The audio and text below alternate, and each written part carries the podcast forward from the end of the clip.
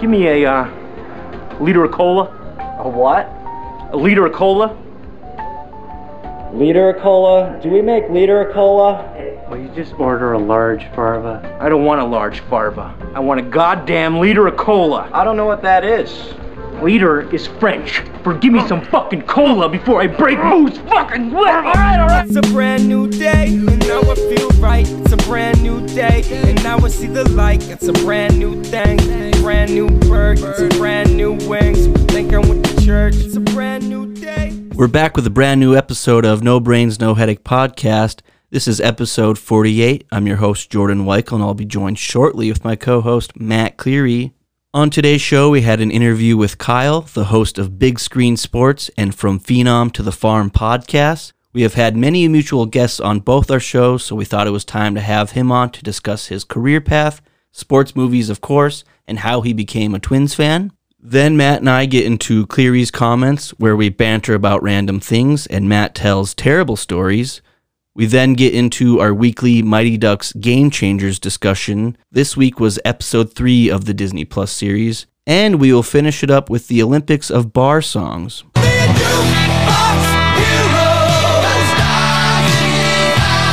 So think of your favorite tunes as you're soaking at the bar and join us.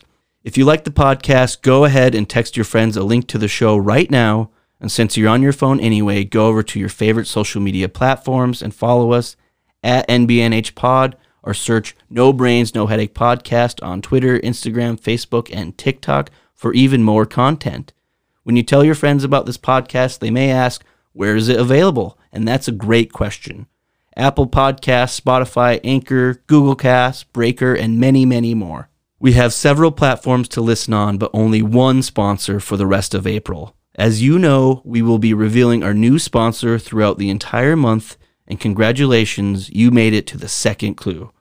We have established that this is a new company coming to Bismarck and is in somewhat unique in how they operate. Matt and I would not have chosen this company and vice versa if it wasn't a good fit. That being said, I think it's appropriate if I now reveal to you all that this is a booze company. Okay, that's all I'm going to say is we're dealing with alcohol of some sort, and I won't specify beyond that. Now, I know what you're thinking, and that's good. We want you thinking and we want you curious, so stay tuned for upcoming episodes where we will eventually reveal our new sponsor in its entirety. But until then, let's get it on. Okay. Let's party. All right, guys, we welcome on a very special guest this week. He is the host of Big Screen Sports and Phenom to Farm podcast, Kyle Bandujo. Kyle, thanks for joining us. Man, thank you so much for having me. I'm excited. Yeah, so getting into some stuff here. What where were you before you started your two podcasts? What were you doing beforehand? So, um, I was, I guess, right before I started the podcast I do now.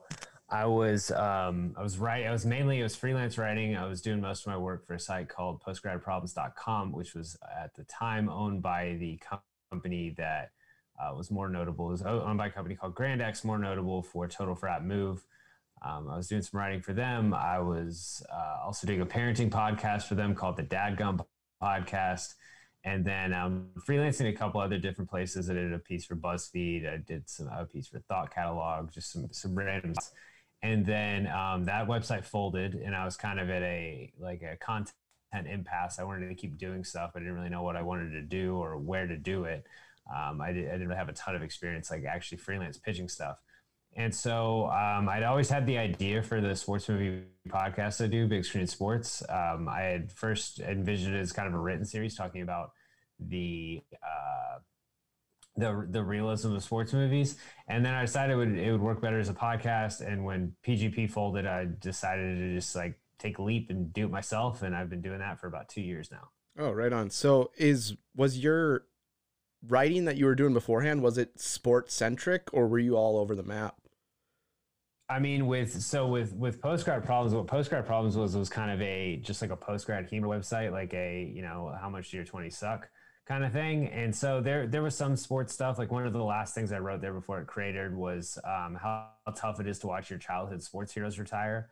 Uh, big old picture of Joe Mauer on that one.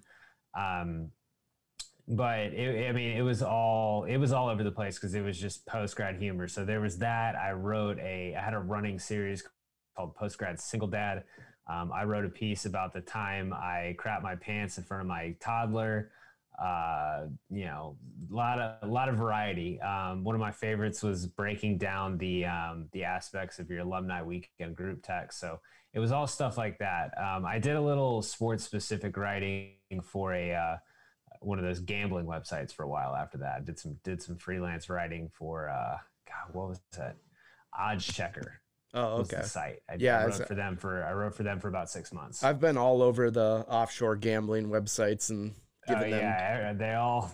There's a bunch of them. Yeah. So um, you kind of glossed over it, but it really had me kind of at a, a pause there. You crapped your pants in front of your toddler. Yeah, no, I was um, I was kind of sick. I had a stomach thing, and um, I trusted a fart. I shouldn't have, and boom, just uh, just went ahead and crapped my pants right in front of my toddler. Like at the same time where I'm trying to potty train him, I just poof. Uh, it tough. It was, it was it was a tough scene. Uh, it's not it's not what you want at all. And where did where did you go to college? So I went to a Division two university in Odessa, Texas, called the University of Texas of the Permian Basin. Uh, Odessa, Texas, is more widely known for being the uh, city where the school from Friday Night Lights, the movie, is uh, Odessa Permian High School. And I went to that small school, played baseball, and then uh, got my ass right out of Odessa as soon as I graduated because Odessa is a West Texas oil patch. Yeah. See, that's that's funny you say that. Well, North Dakota, the western half of the state, is the bit like outside of Texas and maybe Wyoming, just oil city. So I get that, Mhm. but.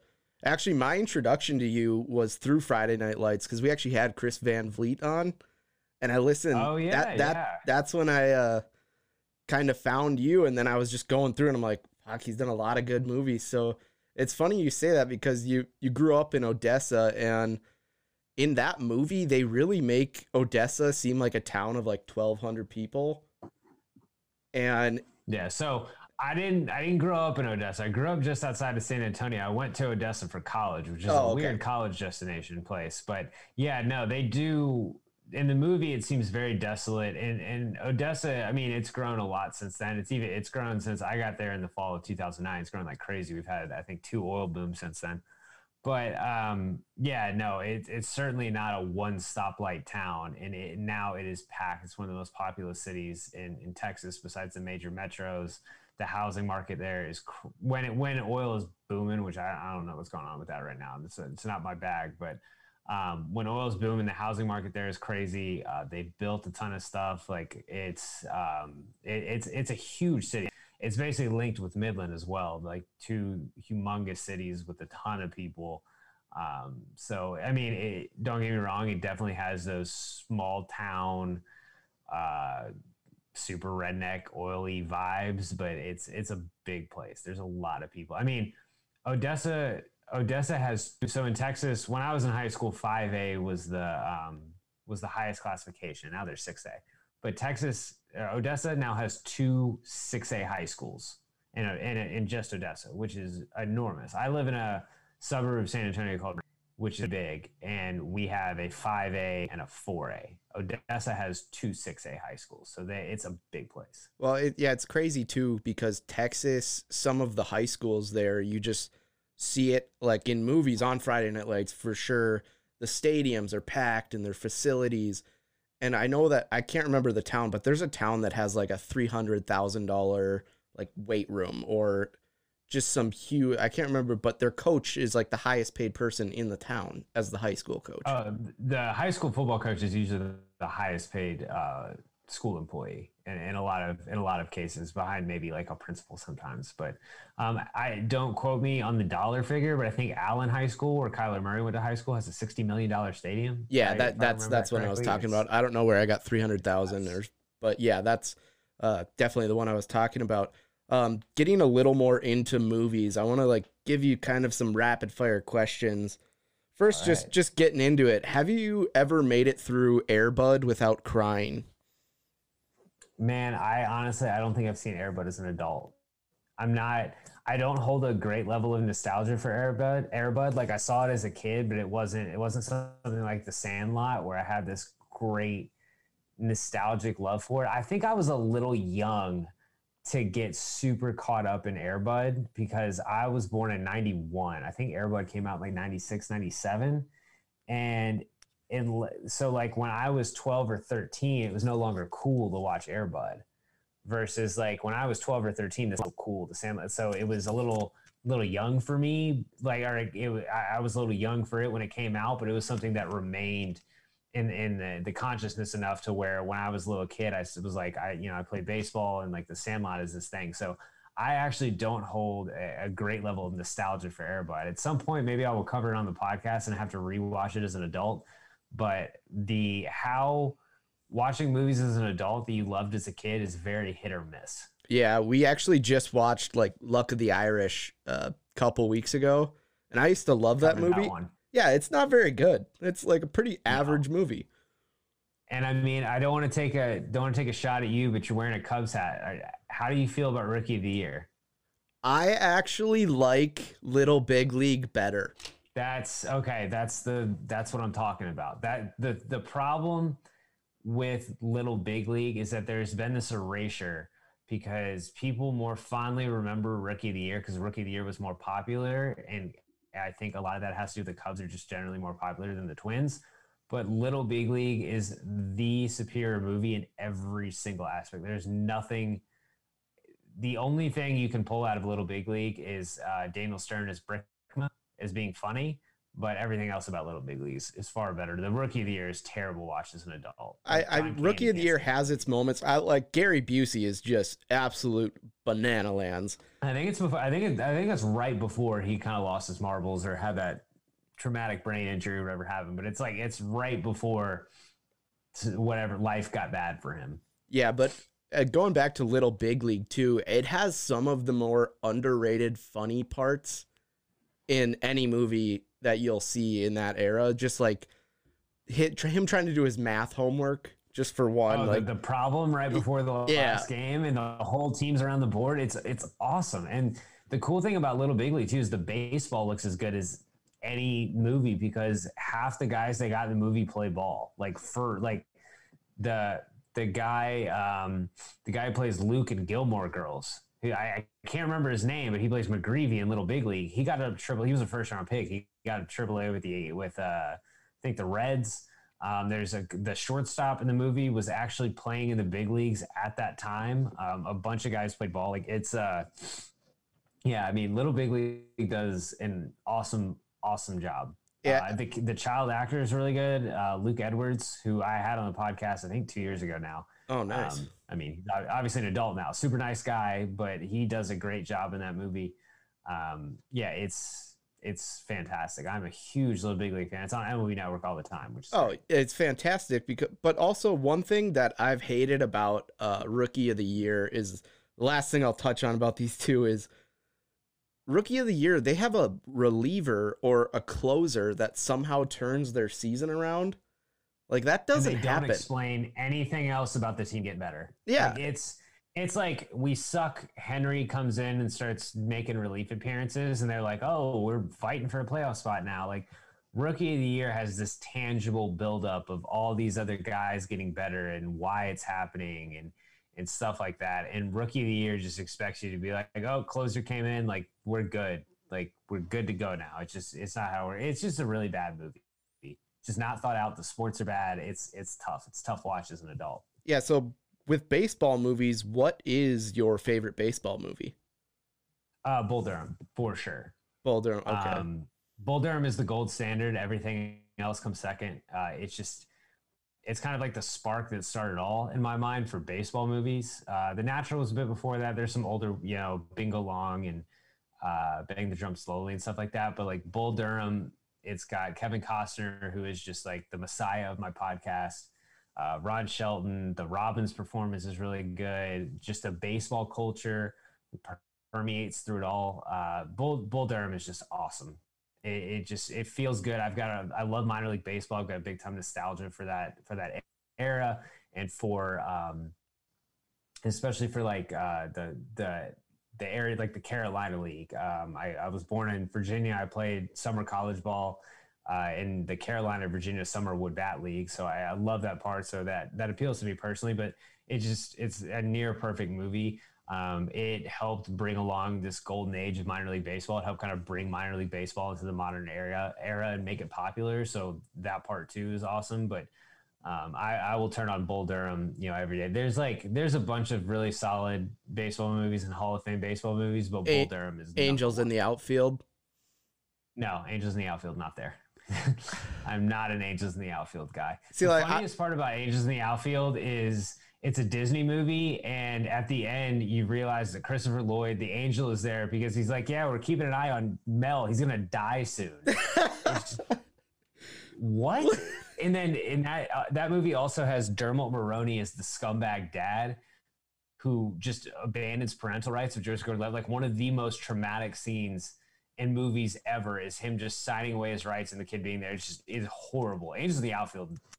Get out of here. Get out of here with that. I, I'm a, so this podcast. I am just historically a terrible judge of almost anything, and I we we always do this Olympics where we rank things like our top four baseball movies, and I think Angels in the Outfield made my list. So that's that's a tough one to from an actual good movie movie critic. It's that's tough to hear. That no, that ain't it. Uh, one of the movies that actually is coming on. I don't know when this podcast episode is dropping, but it, it will be uh, next, next Tuesday. Next Tuesday. Okay, so yesterday I dropped an episode on Everybody Wants Some, which is the spiritual sequel to Dazed and Confused, came out in 2016. Uh, that is a college baseball movie that it's directed by Richard Linklater. It's kind of the same vibe as Dazed and Confused, but it is incredible. It is nearly perfect. I recommend everyone go watch it. Go rent it for four bucks on Prime. So good. And never watch Angels in the Outfield again. that hurts, but uh, I'll, I'll respect it. What is your favorite basketball movie? Uh, so it's funny. I I I think I tweeted something like that from my the podcast account, um, or or maybe I put it. I put a um, poll in the the Facebook group, but because I did He Got Game recently, and as soon as I finished it, I, would seen He Got Game before, but I was like, that might be the best basketball movie ever. It's really, really good. Um, it kind of depends on what you're in the mood for. He Got Game and Hoosiers are completely different kinds of movies, showing a different side of basketball. I think I, I mean, Hoosiers has you know the rah rah go team go big chill moment at the end. He Got Game, it just like it's a Spike Lee joint through and through. I love that. Like whatever Spike Lee is doing, I am in for that. Let's let's ride Spike. But um yeah, I want to say he got game. Also, really love Coach Carter. I haven't revisited Coach Carter in a long time, besides like, like a couple scenes on cable. Um, if you count documentaries, which I, I, think I like to separate the documentary and um, fictional film, like feature film, but uh, Hoop Dreams kind of is is the I guess like the the peer like the top of the pyramid in terms of sports documentaries. So you always have to shout out Hoop Dreams, but I would lean He Got Game. I, See, I love He Got Game. Outside of like baseball, basketball, and football, I think basketball is probably the weakest category in movies, and that might be kind of a hot take, but. Like I, I don't like Hoosiers that much. I think it's a good movie, but I don't think it's on the pedestal of being where everyone else is putting it. I don't think it's up there with some of the great sports movies. It's not super rewatchable. It's slow, and that's a lot of like that's the '80s of it all. Um, there's a couple really great scenes.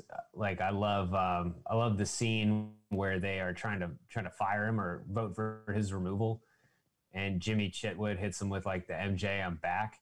But uh, you know, and the last scene and stuff. But yeah, it's it's it's slow. I mean basketball has got a, a solid like peak, but then it's a big drop off.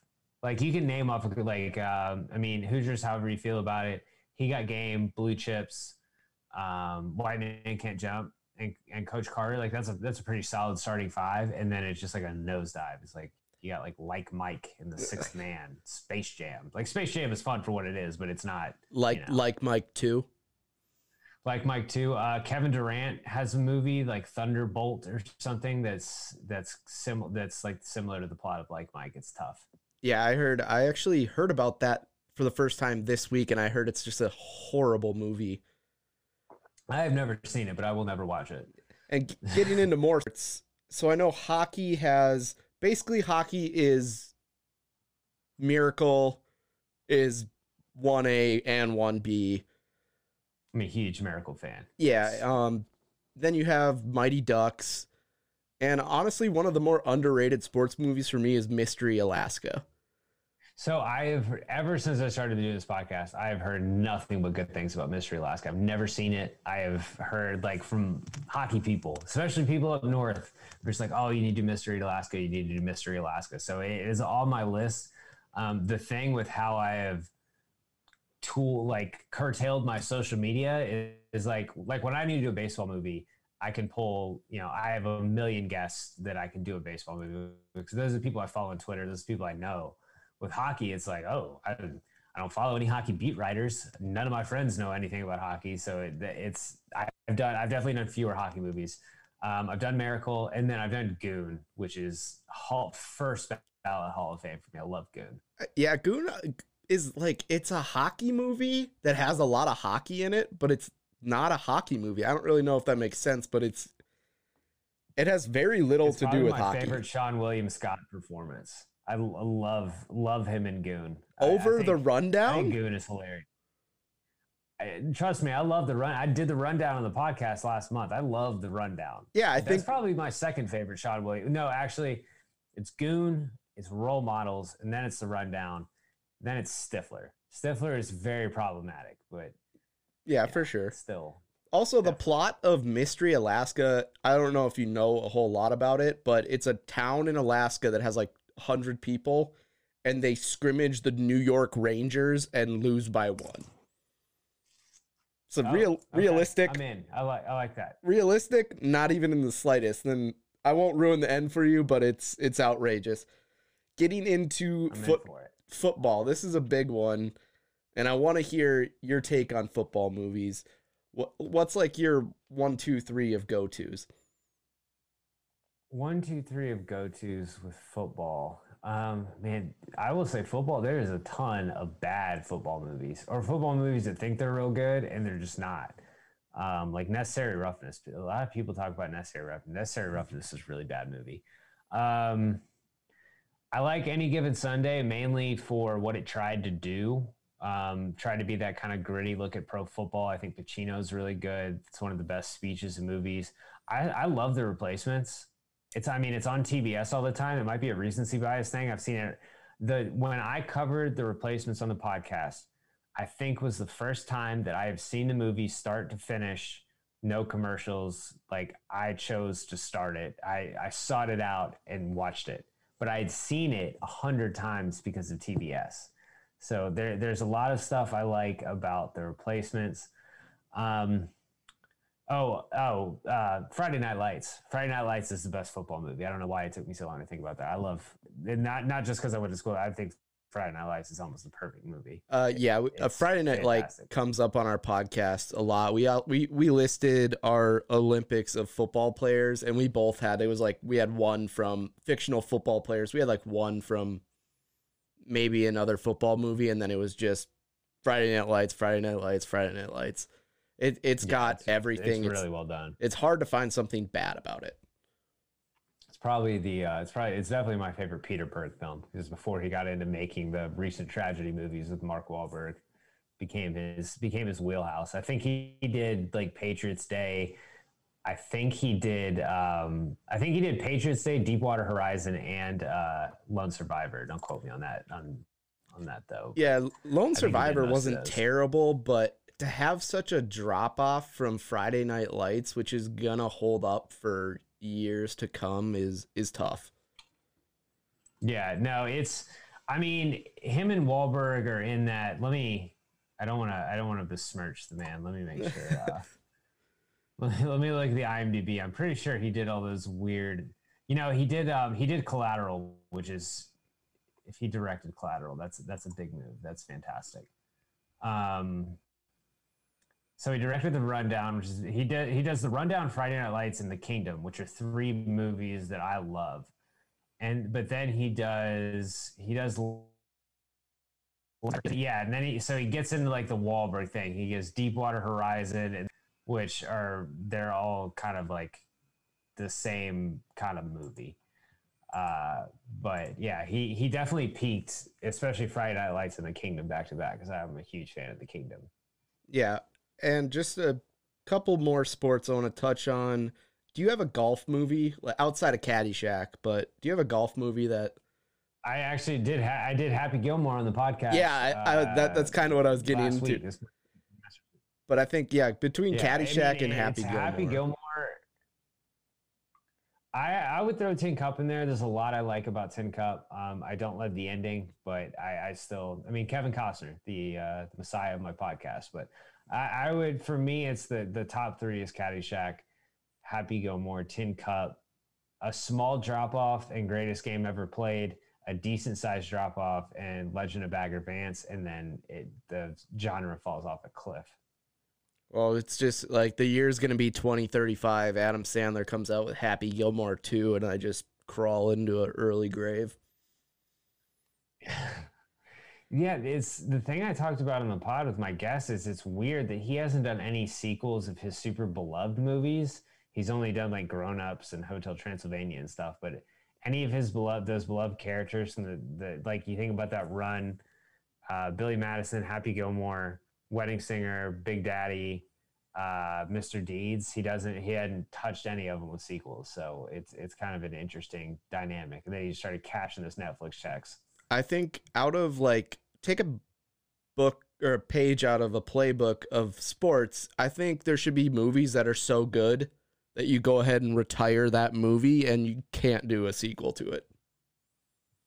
That's a fair. I mean, that's a really fair point. I I, I would agree. I, I think that's a that's a quality point to make. I think it's for the sake of money. I think a lot of most like Hollywood bigwigs would probably disagree with you. Like we can milk every dime out of this IP, but I, I think you're right in that there needs to be some sort of standard of like, okay, we, we're not gonna like Dumb and Dumber. That sequel is so bad. It's such a shame. And uh, so stuff like that, it's like, listen, we caught lightning in a bottle. You don't do that twice. Yeah, and or maybe it's one thing, but if it's after like 10 years, no one wants to see a sequel. I'll give the exception to Anchorman 2 because I love it, but I think it's just because I'm such a big Anchorman fan that I was like, I have to like this. Yeah. Yeah. Have you ever seen the movie The Comebacks?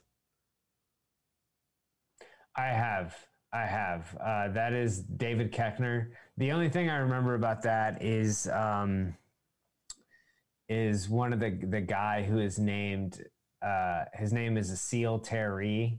Yeah. like ACL tear, and that's the only that's the only gag I remember from it. But uh, it's um, it it definitely uh, has its it has its moments, but it's uh, So that, that has no, a soft spot in my heart. for me. It ha- it has a soft spot in my ACL heart. tear bit is it's nice. Well, it, it has like a lot of like the Friday night lights of the cop going into the barber shop, and it just butchers every movie. Like, oh, was that a radio I hear? No, it's just iPod, and the guy crashes his shopping cart. I think I think it has a lot of funny moments, and I, I think it would do really well if you did review it on your podcast. But I don't know if it would resonate with your audience. It might just be me laughing my ass off. But uh, I have a big master spreadsheet and it's on there, like listing sports movie. It's on there. It's not high on there. It- it's, it's- on there. So it's like you got your decent sports movies, 50 feet of shit, the comebacks, Angels in the outfield. Yeah. Yeah. Angels in the outfield is higher than the comebacks because there's there's some stuff to talk about with Angels in the outfield. Weirdly, like Angels in the outfield, I believe has two Oscar winners in the cast, which you can't say that about a lot of sports movies, which is kind of funny, but uh it's got McConaughey and Adrien Brody. Oh, yeah, that is funny that Matthew McConaughey just kind of plays a small role as a center Mhm. fielder. And was that after Yeah, I mean, Dazed and Adri- was that after Yeah, Dazed that- and that was it. Confused? So Dazed and Confused, Dazed and Confused was his debut, and then yeah, it's he's got a small role in that. Adrien Brody has a small role too, and then like a very, I mean, he wins that Oscar for the for the pianist, and then it's it's kind of like there are a lot of highs and lows for Adrien Brody since since that uh since that Oscar win. I've been going through some of your tweets. It's how I do my research besides listening to your oh, podcast. Oh, that's a, that's a tough endeavor but I mean, yeah, you do tweet a lot, so I didn't make it too far all back. And your pin tweet is you answered a DM and that girl ended up being your wife. so where does my DM of coming on No Brains No Headache podcast rank in that hierarchy? I, I will say pretty low comparatively. Yeah, no, I actually I wrote a uh, I wrote a piece for BuzzFeed about being a single dad, and my now wife, both her sisters are single moms, and she enjoyed the article. She reached out. We lived a few hours from each other, just started messaging, and then uh, like four and a half years later, we got married. Oh, this, right This on. This past January, yeah, this past January. So, um, yeah, no, I, I always say always answer your DMs. Um, but as far as like especially with podcasts. Like I, I'm truly, honestly, I'm very honored that you asked me to be on your show. Like that is, um, that it's a lot of fun. I love being on a show. I don't have to produce myself. It is a huge rush for me. Um, but no, I, yeah, I, I always check my DMs, honestly. Um, and anyone who's got a show, I will always come on because I have a lot of fun talking with other people. Again, if I don't have to produce it, I am, I am game. And I have had so many people who, um, people I never thought that would take the time of day who have I've shot a DM to, and they have come on my show and they have given me a lot of their time, and I've forged great relationships with some of these people. Like uh, Jeff Pearlman, I don't know if you've read any of his books. Yeah, he's he's actually been on our show. Yeah, he's great. He he is so generous with his time. He's come on my show five times now. like he's come on and he's come on the show with his son. He's come on the show with his wife. Uh, we're, we're one Pearlman short of having the whole family on Big Screen Sports, but he is impossibly generous with his time, and I think you'll find like so many people are like that. Like if if you anyone listening is in the podcast space, like you will find like the people who you know you love their writing, you love their podcast, you love their work, like you will find that so many people are so generous with their time. And that's the thing I found with my podcast. And the DMs are the, the place to make that happen. Absolutely. And the the funny thing about Jeff too is it was pretty early on in our podcast and his book had just come out and he was on Jim Rome the day before. and then he was on a podcast that at the time we were maybe having a hundred listeners a week if we were lucky. And it's just like, what is He, this guy doing? He's just he's a genuinely nice guy. And and he gave us he gave us a half hour, forty five minutes. We recorded an episode a couple weeks ago that hasn't dropped yet on uh, McFarland USA. And the next morning, like when I got to my work desk and logged on Twitter, because that's the first thing I do when I when I get to work, Same. is I log on Twitter and Jeff is on the Dan Patrick show. Like it was just I was just like, what? You stayed up late, did my podcast, then you woke up at the ass crack of dawn and got on Dan Patrick, which is hilarious. Another thing I see a lot in your timeline is I didn't think that there was anyone that was a bigger fan of Rusty Ranks beers than me.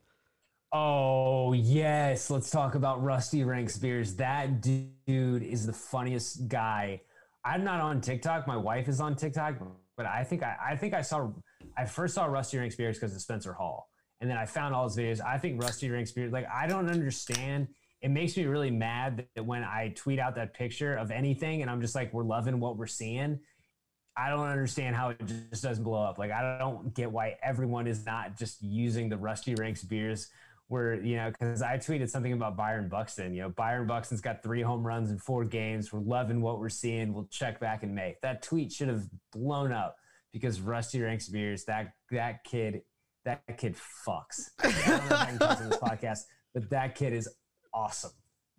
Yeah, absolutely. Like I have no this kid is a star too, just because like Right. his little deep is like we're playing with South American teams as a homage to uh, just like uh, how he comes up with he has to be just on every drug possible or he's just very creative. He's just, I mean, he's just in college. Like everyone, you, I mean, we forget because it's been a while, but you just have that superpower in college. You can do anything. You can drink anything. I could, I could drink in, in college. I could have thrown back 12 Miller Lights and given you a review and then had, you know, eight to 12 more. And now I could have three Miller Lights and I'm going to wake up the next morning with a whopping headache. I'm going to hate my life for three days. Uh, It's Getting old is terrible. well, and a funny thing I do like about him too is when he drinks like a stronger beer, it after he has eight of them and he comes back for the twelfth, he's always wearing like a different shirt and he's just slobbed. It's that the eight to twelve is the big thing because he does four, then he does eight. You can tell he's having a good time, and he does twelve. And then even if it hasn't hit him that hard, the eyes are a little not there. Um, I think when he did Bud Light Platinum, it Yeah, was like the- that's what I was talking about. The lights were on, but no one was home. And uh, yeah, I mean that's what Bud Light Platinum will do to you. Also, That would that would end me. So today is Friday. We uh, had a passing this morning, waking up and saw your tweet about it almost instantly. We lost D- true, a true, a true royal royal member. Of, D- of DMX. DMX. DMX. Um, it's tough. I, I can't think of I can't think of anyone else who passed today that is worth mentioning other than DMX. And uh, I mean, for real though, that sucks. Like DMX was for I think DMX was a lot of things to a lot of people. For me, he was the ultimate amp up music in the the college weight room. Uh, that DMX was the only person who made me feel like I could lift heavy weight. Um, just the soundtrack of the late 90s early 2000s and his movies are like not bad not bad like never die alone if that's on bet or something like i'll, I'll watch it the way he's got a couple with jet Li. i'm into it like Well- I'll, I'll watch it So Or some fun- out- i might i might watch exit wounds tonight just to celebrate dmx so funny thing about DMX in Bismarck, North Dakota, where where I'm at is in 2017 he announced he was coming to Bismarck, and everyone lost their mind. I mean, it's a town of 70,000 people. We get, I mean, basically we get a shitty Kenny Chesney concert every year, and like Nickelback or some shitty band that's five years over the hill. But DMX says he's coming. People are just amped up. And then, like, I think maybe 24 hours before the show, he just cancels it. And people went fucking bananas. i would imagine that dmx had a lot of stuff like that in the last 10 years of his life a lot of a lot of canceled plans Well, I, I think he was just like, yeah, I don't want to do it. I mean, if, if you're I mean- DMX, you could do whatever the hell you want. Yeah, no, D- DMX, uh, he lived, if you do a little, I encourage anyone to do a little deep dive on DMX. Like that dude had it very rough, very early, made it out, made a lot of people very happy, has some incredible concert videos going on on Twitter right now. But uh, yeah, he was, uh, if you needed someone to pick you up from the airport, DMX was not your man. That's that's a fantastic comment. Also, the funny thing about his his tour was called Chaos in the Midwest, and he ended up. I bet he caused some chaos in the Midwest. I bet he lived up to that. Oh, and the funny thing is, is well, not funny, but kind of funny, is that he canceled, but they still had a bunch of like local talent. I say with quotation marks performing before him, and they still performed, and people still went, and I'm pretty sure there was a stabbing in the crowd.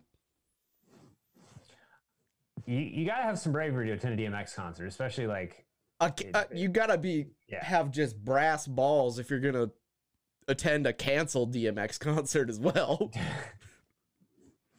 I I will say there there's a, a video of him performing uh, in Miami or something, and like it looks like there's a million people there, and it looks like the most fun I've ever seen in my life. I want to get into something to kind of wrap things up. How in Kirby Puckett's wonky eye did you become a Twins fan?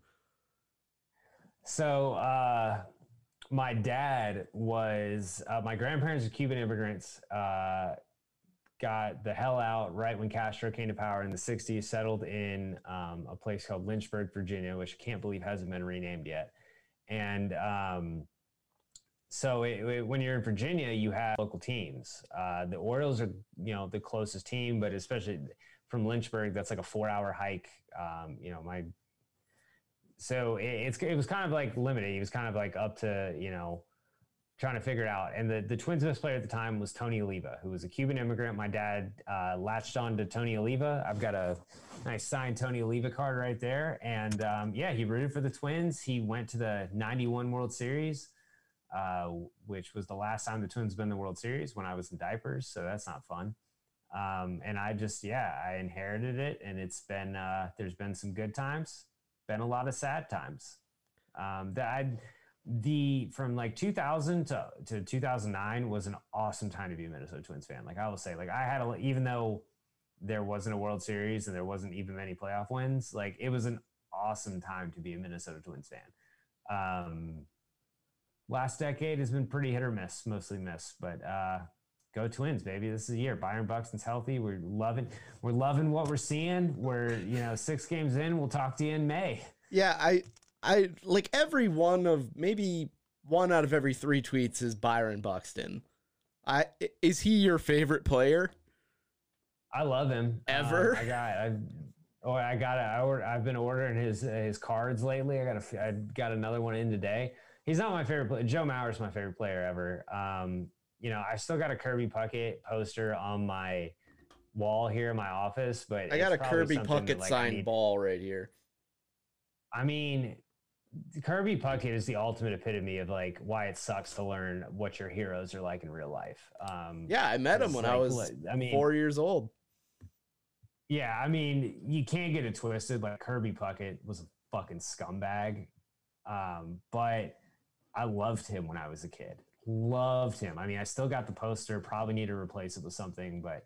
Um, and then I, I was really one of the reasons it was so good to be a Minnesota Twins fan was in 2001 they draft Joe Mauer, and he is everything you could have wanted from your franchise player. Honestly, like, yeah, did he get hurt a lot? or you know ha- have some injury trouble in his career that really cut his effectiveness short. Um, the, the you know the concussions, he was never really the same. Absolutely, but won an MVP, stayed in the city the whole time, is like the consummate nicest guy. I've talked to multiple guys who played with those those Twins teams. Said Joe Mauer, the nicest guy, no matter who you are. Um, I talked to a guy in my other podcast I interviewed um, who was just a, like a fringe pitcher. Like he threw like 50 innings for the Twins, maybe and he said Joe Mauer caught him on a rehab start when he was in. This guy was in low A. He was a, a nobody. He was like a, Um, a non-prospect. He was like a 46 round pick. Joe Mauer caught him in low A, and after their bullpen, Joe Mauer was talking to him like he was a big leaguer and talking about you know asking him you know what pitches he likes to like taking it super seriously. And Joe Mauer is liter- was literally just there to get some cuts in and get ready to get back to the big leagues, and he took it really seriously. And like so Joe Mauer is my favorite player of all time. I've just been waiting on Byron Buxton to break out for a long time, and we just we need that health, we need that power and speed to play, and let's let's go, baby, go Twins. Oh, it's. Uh, have you been to Metrodome or and the Target Field? I have not. I have seen the Twins in New York, uh, Baltimore, Houston, Arlington. Um, I think I've seen them one more place. I can't remember, but I think those four for sure. And, and like Arlington multiple times, Houston multiple times. I we were actually thinking about uh, next year or last year and this year because this year it was it was my 30th birthday uh, last weekend, and we had talked about like let's go to Minnesota for your 30th birthday and go see the Twins, and this year and last year not a great time for that. So uh, at some point soon we'll we'll be making the preliminaries to tar- to Target Field. Um, I like I literally it's funny you say that my my desktop background is this awesome shot of Target Field. Well, Target Field Uh, is as much as I don't like the Twins, it's a top 10 ballpark. And I heard amazing things. Jordan and I, host of the show, went to uh, Wrigley Field like 2 years ago. And since I'm a Cubs fan, obviously like it better than Target Field, but Target Field is an absolute blast. Everything's not super expensive. I did try so I was with a bachelor party of like 17 people and I was like, who wants a beer? And like everyone's like, yeah. And I like went up and I was like, can I get 17 Bud Lights? And they're like, uh, you need to have more people with you. And I was like, well, how many can I get? They're like, two. I'm like, all right, no one's getting a beer. I'm gonna drink That's these tough. two. That's tough. Yeah, so my last question is where can people find you and your podcast? Uh, you can find me on Twitter at Kyle Bandujo. Uh, Big Screen Sports is available wherever you get your podcast. It comes at you every Monday, uh, talking about your favorite and least favorite sports movies. Uh, From Phenom to the Farm is brought to you by uh, Baseball America. That comes at you every other Tuesday. Again, you can find that wherever you get your podcast. Just search From Phenom to the Farm. Um, but yeah, the Twitter is Kyle Bandujo, and that is B A N D U J O. All right, Kyle. Thanks for joining us, man. I really appreciate it. Of course, man. Thank you. I'm now joined by my co host, Matt Cleary.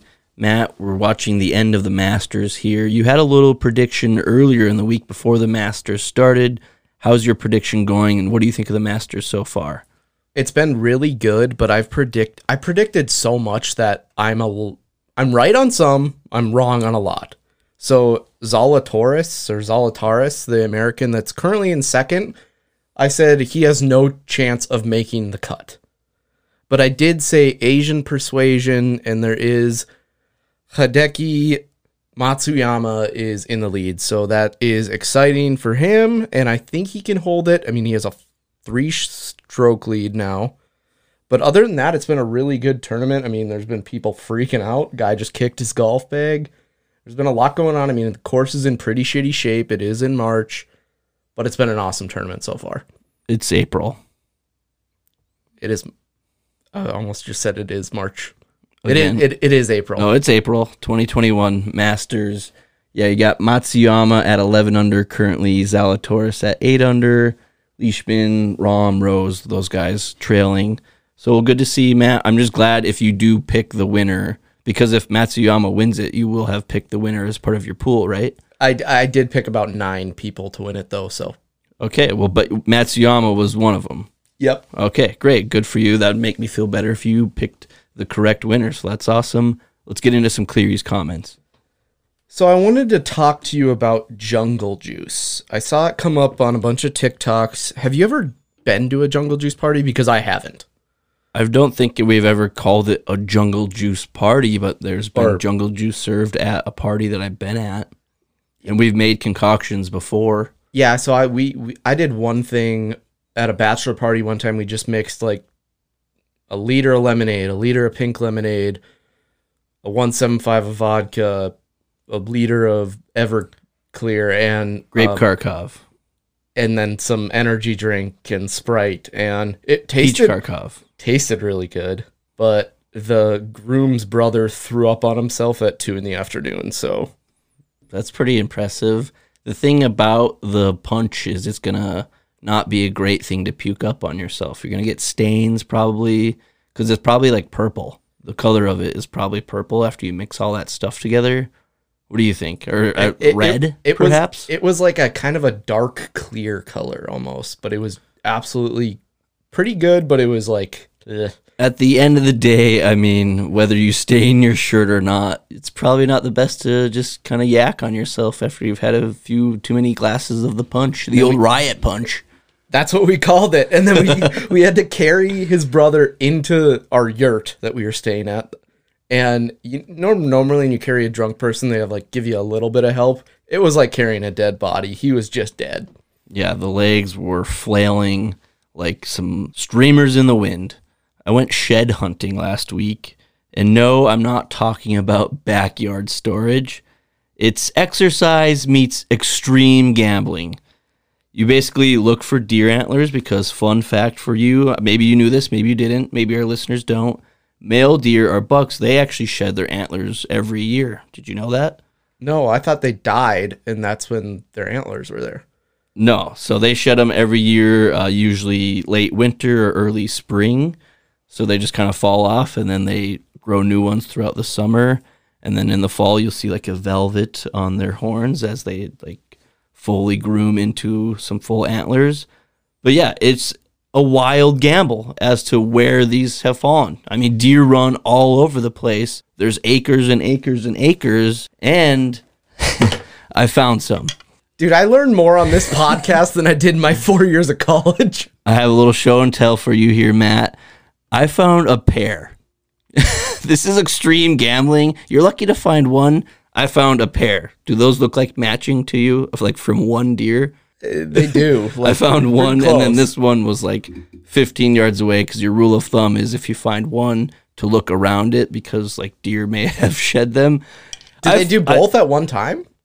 Usually, or is well, like yeah, this one fell fell off, and then the next one just fell off as it was But- clear on a pathway he was but, walking but on. usually do they shed both at one time? Well, no, because my brother also found like a four pointer that was on its own, and we looked all around that and didn't find the other one. But yeah,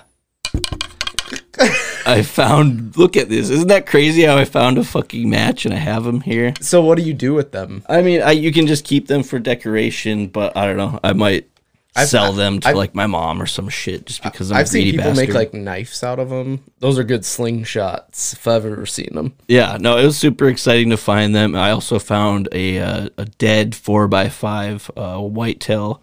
It's unfortunate, but I also found a pliers in the middle of a goddamn field. So I was just finding shit all day.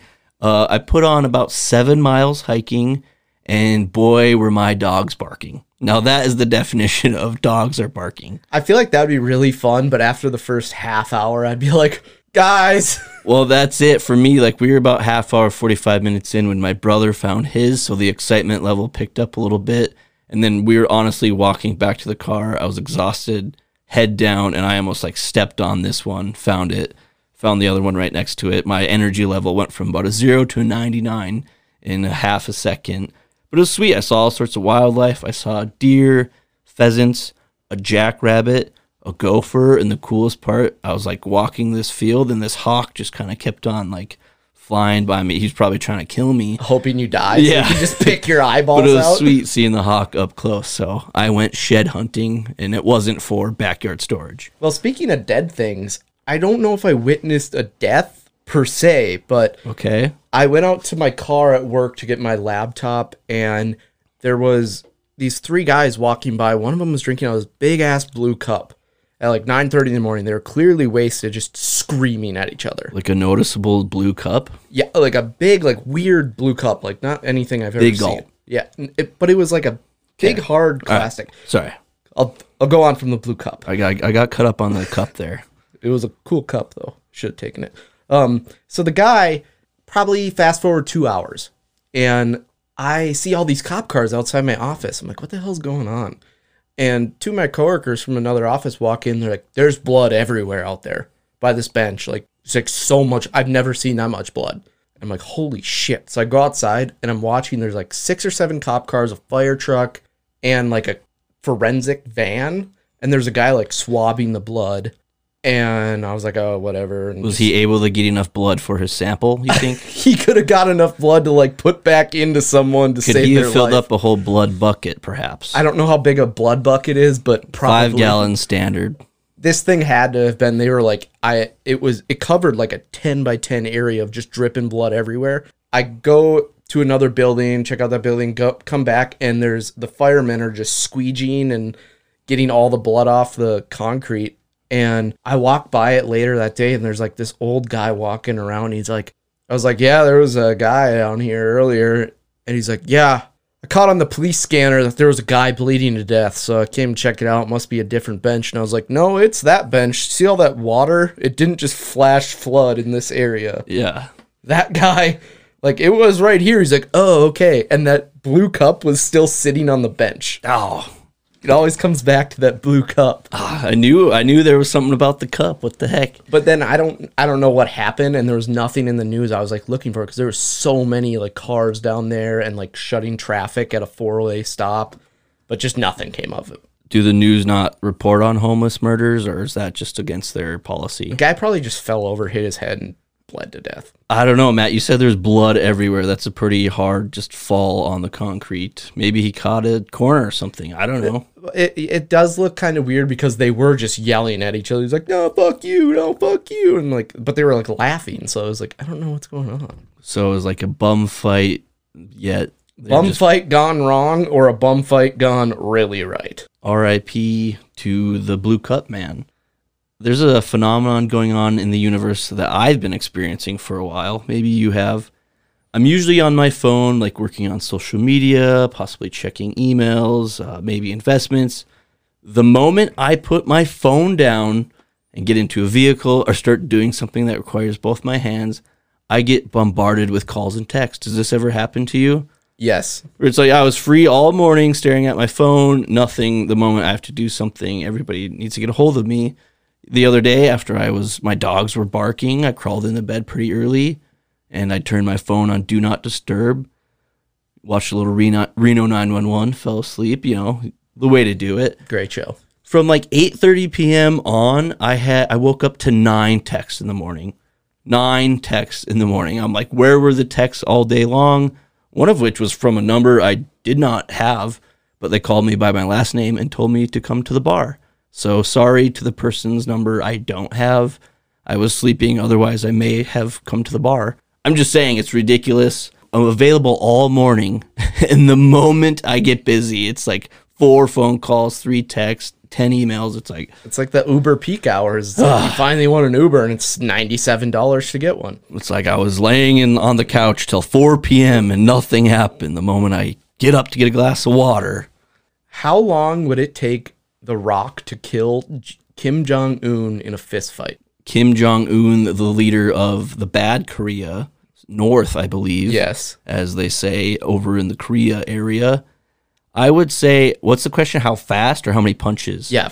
Fist fist to fist, how many minutes, seconds? I don't know. That guy, he's got a little chub in the cheeks and his hair's all slick. So maybe I think three or four good punches, however long that is. But I think his cheeks are going to absorb some of that punch a little bit.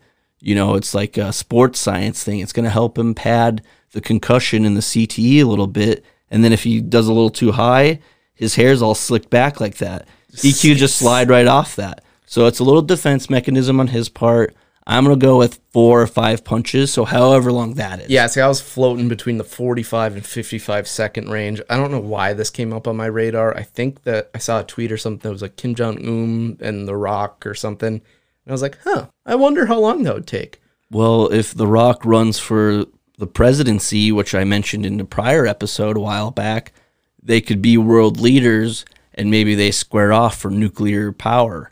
Hey, save a bunch of lives, 1v1. Yeah, if The Rock wins for America, we're going to get rid of all this nuclear bad stuff. We're going to start feeding the North Koreans the the food they deserve. And then, you know, then Kim Jong Un, he goes on Weight Watchers and he's not as fat and he gets a better you- hairstyle. Do you think he'll die or lose weight first? Die? Oh, yeah, big time. I was just about to say that was a trick Dude, question. it's it's a different world in North Korea, man. He, he's like five six and 310 pounds. yeah, and he could take a few blows from the rock because his cheeks are so chubby. That's what I'm saying, man. I mean, another person that could have been a leader, I think, if he would have stayed around longer, was our man DMX. R.I.P. to DMX. Earl Simmons, known as the rapper DMX, passed away due to heart failure at the age of 50. Not only did he have bangers such as X Gon' Give It To Ya, Party Up, Where the Hood At, and Ruff Ryders Anthem, and many, many more, he also had 15 children. What? So this inspired me to look at the power rankings of celebrities with the most kids. Now this is just celebrities that like me and you and our listeners would get along with and we know really well because there is that one family with 19 kids, but they're oddly religious, so I'm not counting it. Oh, they hate each other now, too. Is it the Duggars? The Duggars? The Duggars, the reality TV show people? Yeah. Okay, I, they came up as number one. I said no. So my power rankings on. I said no. I said, no, you guys had these kids with no. Never mind. I'm not going to get it. Fuck the Duggars. Yeah. So, number one, DMX with 15 children. He's going to go out on top on my power rankings. RIP. Number two, Dog the Bounty Hunter has 13 children. And mind you, I did not look into how legitimate these children are, whether they're stepchildren, whatever.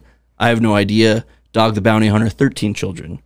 Number three, Bob Marley, 11 children, apparently.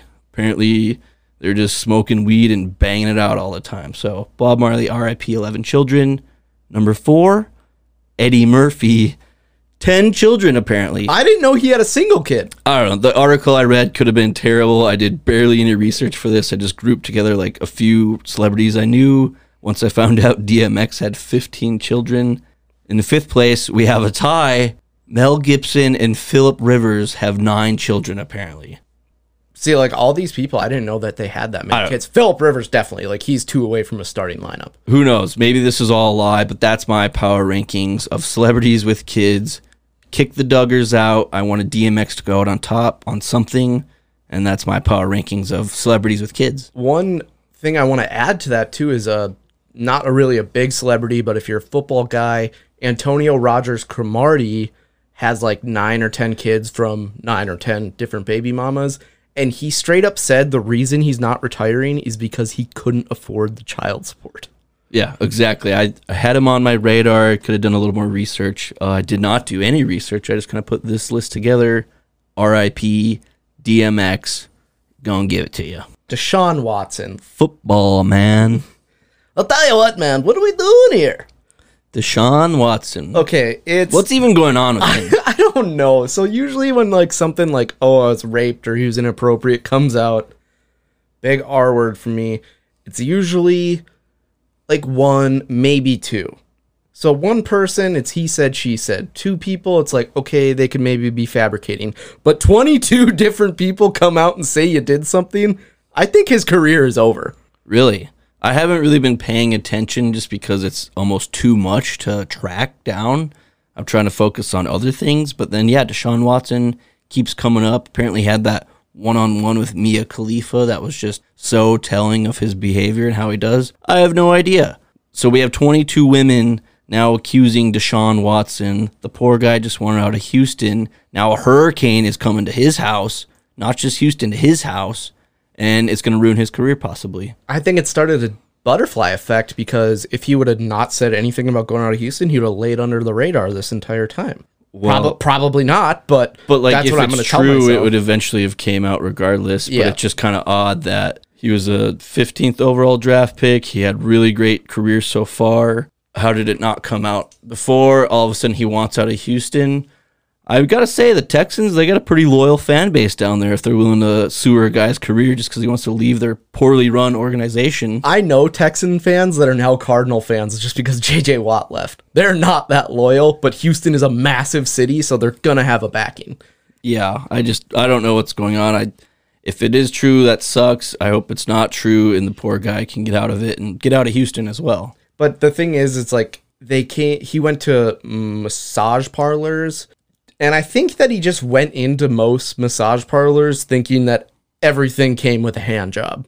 Yeah, happy ending. I mean, it's a poor strategy to have, especially when you're going into nice massage parlors. But someone's got to do it. I'm glad it wasn't me.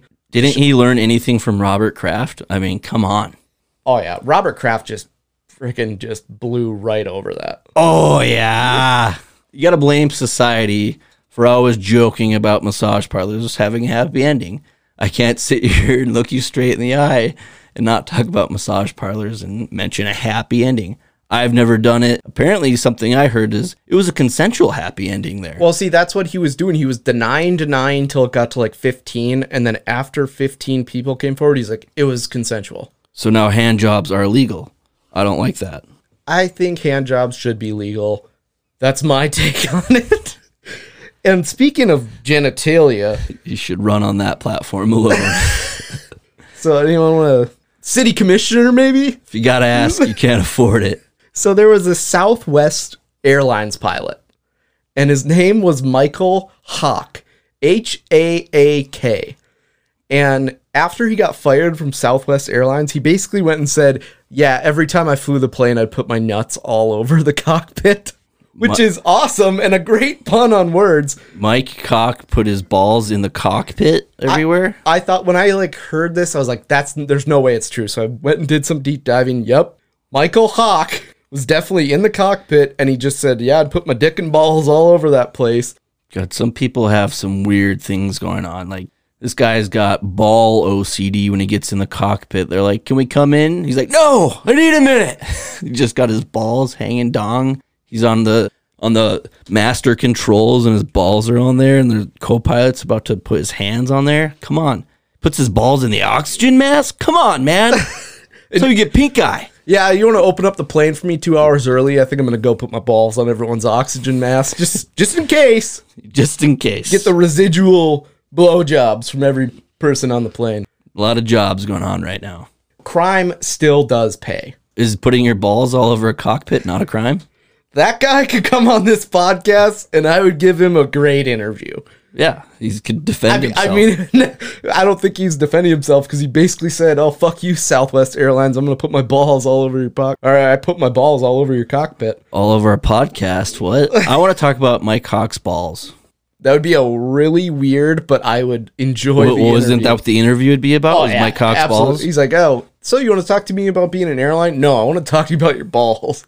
Crime does pay. Okay. there was a, a news article that this guy basically took a brick, threw it through a restaurant front window, went in, stole a bunch of shit. The restaurant owner, bless his heart, hired the guy. I've heard, I read this story. Yeah, I, I didn't read the story. I just saw the headline. I'm like, I need to talk about this.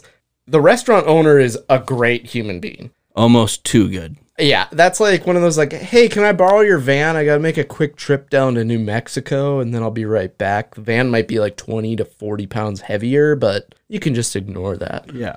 But holy shit, like good for that guy who hired him back. Bad for that guy that broke into the goddamn restaurant. Also, get a better security system. Yeah, I don't know if I could trust the guy who just decided to throw a brick through my front window and then say, "Oh, hey, here's how the till works."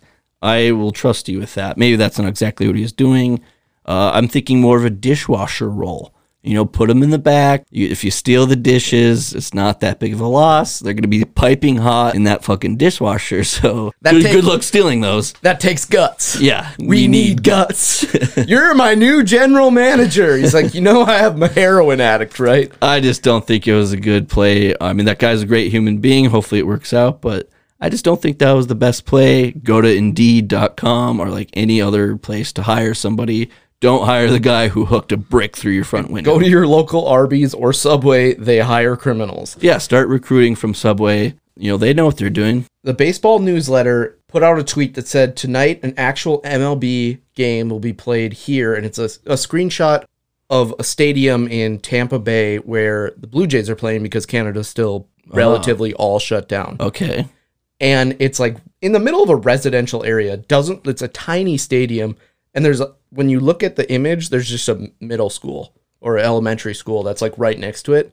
And then they quote tweeted it later and said update mike trout actually hit the middle school with his with the home run ball Well, those little schoolers are getting uh, a free show every day if they just keep well yeah dropping bombs. from the roof of the middle school you can watch an mlb game That's going to get shut down real quick. And Somebody's going to fall off. It's going to get messy. And there was a follow up tweet that if they take the trajectory of where the Blue Jays went from Toronto to Buffalo, Buffalo to Tampa Bay, if they stayed on that same trajectory, next year they're playing at Easter Island Really? where those huge heads are. Like Oh, sa- yeah. same curve. Some guy did the research. I would have no idea how to do that. And I'm like, well, that's actually not a bad idea. play on Easter Island on Easter. Now that is just like I had no idea that the Blue Jays were playing at that stadium in Florida.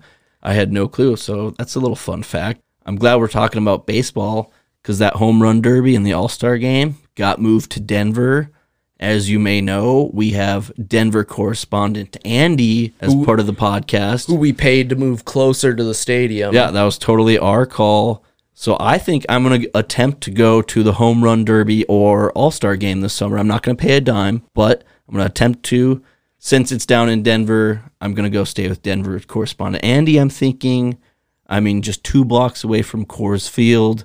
Try to sneak in, probably get arrested, you know, kicked out of America, deported, you know, Venezuela. Yeah, I just think it would be fun to at least walk around Coors Field while all the festivities are down there. And I think that worked out perfectly. Too bad for Atlanta, but we got the old Denver correspondent. So we're going to put him to work. And basically, I'm just going to go stay with him and drink and walk around. So, Did you ever have a remote control car or like helicopter as a kid? Yeah, I mean, I had a few. They're always on the birthday list or the Christmas list because they're they're really sweet, but Like the shitty ones that they just sell off the shelves, they're not that great. They have awesome ones that are like gas powered. Have you seen those? Yeah, those things are nuts. There's a guy on my street that has a car that he's always driving around. That thing goes faster than my car. The RC cars, it's like a whole world. Well, one time when I was a kid, I had this helicopter that I was so excited for, and I was flying it like really carefully in my garage. And my brother's friends like, "Hey, can I see that?" And what he did is, I had been flying it for a while. Is he just pushed it up? It flew as high as it could go.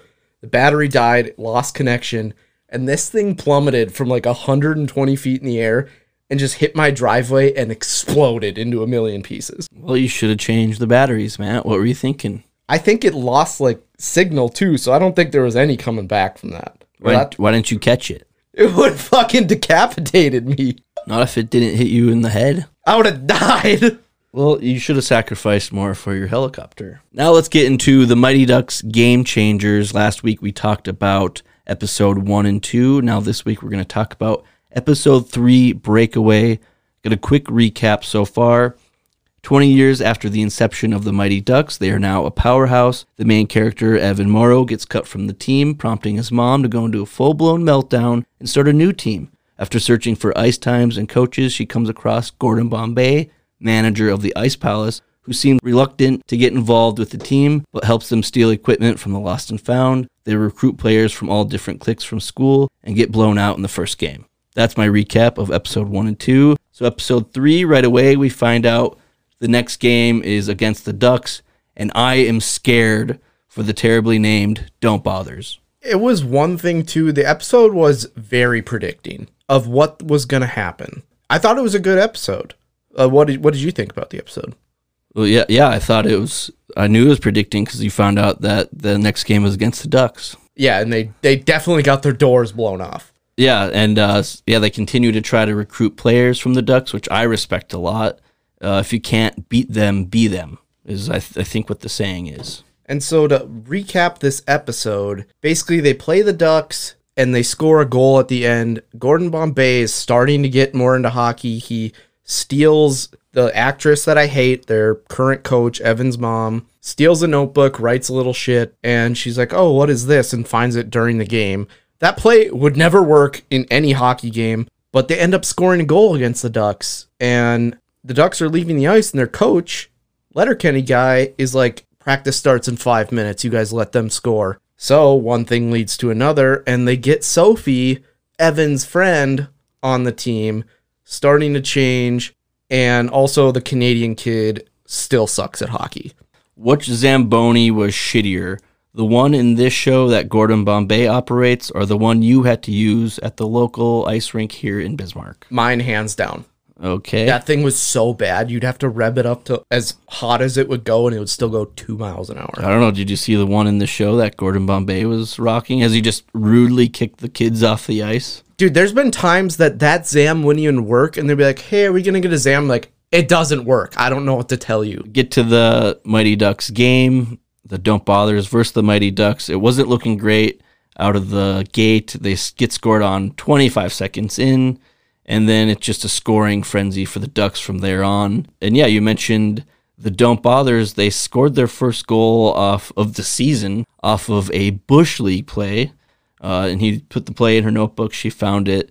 They scored with seven seconds left in a 17 to 1 loss. So, yeah, the coach yelled at them for winning a 16 point game. Basically, Mighty Ducks update. Update: The Don't Bothers still blow ass. They got a better player, and Gordon Bombay has not banged Evan Morrow's mom. Well, not yet. It's going to happen. And yeah, that, that girl finally joins them from the Ducks. Uh, Evan definitely has a crush on her. I thought it was interesting when you find out Gordon Bombay was the Olive Garden gift card slash burner phone guy for his college hockey team that he coached before he got asked to quietly resign. Oh, that's a deep cut. I forgot about that part. Yeah, he gave a kid that needed money, money, which is the biggest crock shit ever. The NCAA sucks. So, what are your predictions for the next episode? I think the next episode they lose in a close game, and Gordon Bombay starts to coach them, but doesn't coach a game yet. Gotcha. Yeah, I mean that's basically what my prediction was going to be that they will recruit one more person from the Mighty Ducks probably because the Letterkenny coach is a douche and nobody likes him and they will still lose a close game, but They're showing progress, as the Canadians would say. Have you noticed that the goalie has not gotten like any better at all? Oh, he barely moves every time. You've never seen him shot. He doesn't stop one shot. Well, I think when he finally comes around, the Don't Bothers with the absolute worst name I could think of in any sports movie ever or show, the Don't Bothers, once he comes around, they're going to be really good. Let's do the Olympics this week. We went with the Olympics of bar songs. Any of your favorite tunes from the jukebox at your favorite watering hole are fair game. How the Olympics works is we choose a topic, such as bar songs, then we rank our favorites. You can have a disqualified, it's optional, that would be one of your least favorites. Then we work in ascending order with lost in the medal round, bronze, silver, and gold. As always, the Olympics is open for interpretation. Matt, did you have any disqualifieds this week for the Olympics of bar songs? I think we actually agree with this one. Closing time at closing time. Yep, we're going to agree unanimously. Let's take closing time off the board. It's just not that fair. I also think anything Taylor Swift, you listen to that shit at home in private, okay? It's not the bar. or the fray. But getting in my lost in the metal round, it has to be "Get Low" by Lil Jon. When that ba-dum bum bum ba-da-da-dum comes on, everyone loses their mind. Excellent pick. My lost in the meta round, it's got to be ACDC Thunderstruck. Now, not only will this get you all jacked up as if the vodka Red Bulls haven't done that already, but you can also play the, thun- the Thunderstruck chugging game with your friends. Uh, I advise using beer, but it's dealer's choice. If do you know what the Thunderstruck game is? No, enlighten me. I Okay, think I do, but I'm not sure. For example, uh, it's you, you're a group of five sitting at a table at a bar. I mean, this is more of like an outdoor drinking game, but at, a- at a bar, uh, every time they say thunder, you have to chug. So then every time it says thunder, the next person starts chugging.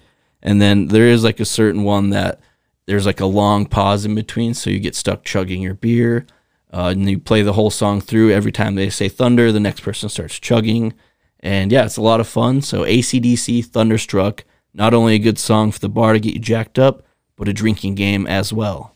Okay, well, yours is better than mine so far, so I'm hoping I can recover. I'm going to go with my bronze medal as Bartender by Rehab. Yeah, I love how before this we're like, I don't think we're gonna have any of the same songs. My bronze medal is also Bartender by Rehab. It it is a great song, but I don't listen to it a lot unless it comes on in a bar, really. I like listening it outside of a bar because it is a song about a guy who is at a bar talking to his bartender and enjoying his last bit of freedom at the old watering hole before he heads back to jail. So it's a great play in bars. I like it outside of bars. I didn't know that about the song. Do you know anything about the song? Uh, I It's love it's the like line words. of like, s- s- crash that piece of shit and set it on fire. crash that piece of shit and stepped away. I mean, Yeah. You got to at least listen to these songs before you put them on your podium, Matt. Come on. Bartender by Rehab, my bronze onto the silver. I have Truly Madly Deeply by Savage Garden. I have no fucking clue what that song is. I'll be your West, I'll be your fantasy. It became famous because it's a great song where everyone sings it in a bar and it sounds better than the original. yeah, if I'm ever at a bar and that happens, just take me out back and you know what to do. I'll put it on next time we're at a bar. I'll probably be the only one singing it. It'll be great. I'll get thrown out. It'll be fun. Yeah, I, I guess I'm not really sure what song you're talking about. Uh, yeah, I really didn't think we were gonna have the same ones. Now I'm a little disappointed. My silver is "Get Low" by Lil Jon and the East Side Boys, featuring Ying Yang Twins. To the window. To the wall. We were first introduced to the word "skeet" in this one. Silver medal, Olympics of bar songs. My Get gold low. medal is All Star by Smash Mouth. What kind of bars do you hang out at? Somebody You hang out at like middle school bars where it's like Coke. when that song comes on, my juices get going. That song is fantastic, and I would be livid if anyone doesn't like it in a bar setting after 40 drinks. I don't know. I I haven't heard that in a bar. Um, it's like it reminds me of Shrek, which reminds me of middle school.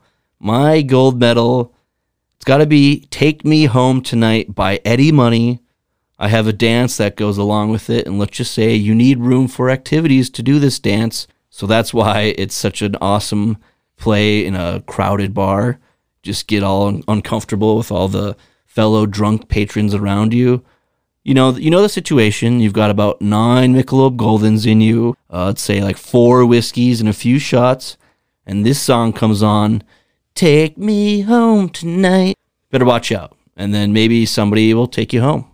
There was a couple other songs that came up on my radar, like "Doses and Mimosas" by Cherub, really came up there. But other than that, like there's so many good bar songs. Like living on a prayer. Oh yeah, a, a bunch of like "Don't Stop Believing" by Journey. I mean, R. Kelly, he's kind of fucked up, but ignition, Oh yeah, alcohol, blame it on the L uh, el- uh, el- uh, alcohol, baby.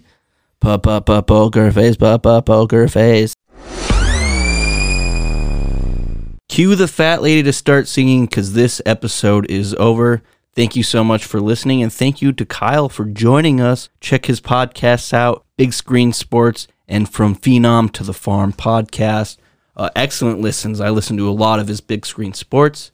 Looking forward to next week. We will be doing the Olympics of types of booze. So, Matt and I are going to dissect what we like most in our types of booze. Then we also will have a guest. He's a gentleman by the name of Alfred, and he knows everything about radio and podcasting. He's quite the guru. So he's coming on to join us for an excellent conversation.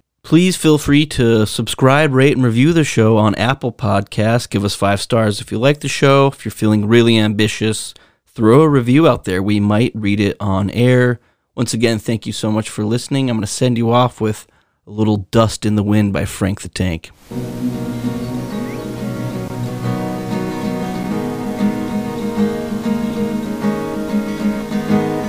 I close my eyes only for a moment, and the moment's gone. All my dreams pass before my eyes in curiosity. Dust in the wind. Looks like we better put the KY wrestling on hold for a All while. we are is dust in idea. the wind. Look, please don't beat yourself up over this thing, Mitch. It's not your fault.